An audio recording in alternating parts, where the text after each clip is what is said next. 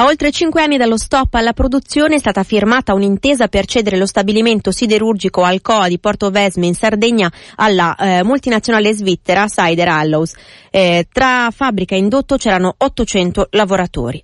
Eh, ora non è chiaro quanti saranno reimpiegati e quando potrà ripartire la, pod- la produzione. I compratori hanno promesso un piano di investimenti da 135 milioni di euro, mentre il pubblico metterà 8 milioni a fondo perduto e un finanziamento agevolato da 84 milioni. Il piano industriale dovrà essere discusso con i sindacati. Marco Bentivogli, segretario della FIMCG CISL.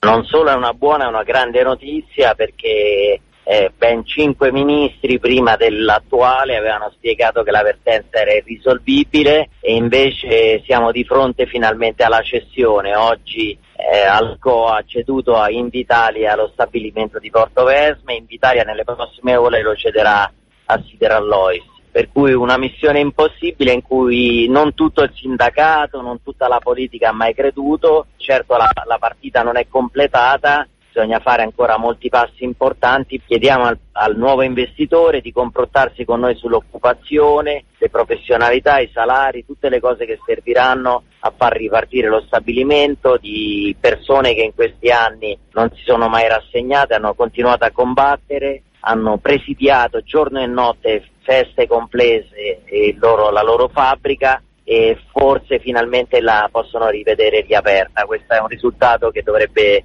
incoraggiare la speranza non solo in, a, nel Sulcis, che è la provincia più povera del paese, ma tutto il paese che in questi anni ha continuato a combattere.